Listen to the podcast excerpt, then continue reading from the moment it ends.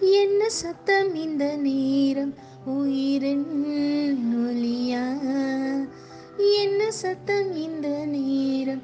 கதிரின் ஒளியா? பாடல் கேட்கிறது. யாரோ ஒருவருடைய அலைபேசி அழைப்பொலியில் கேட்ட மறுகணம் அந்த பாறைகள் அந்த மலை உச்சி ஆர்ப்பரிக்கும் மருவி மெதுவாய் பாயும் நதி இவற்றோடு இமைகள் படபடக்க அழுது கொண்டே சிரிக்கும் கமல்ஹாசனும் பேரழகாய் ரேகாவும் கூடவே பாலுவும் இளையராஜாவும் சடுதியில் தோன்றி மறைய சாகா வரம் என்றால் என்னவென்று புரிபடத் தொடங்குகிறது எனக்கு.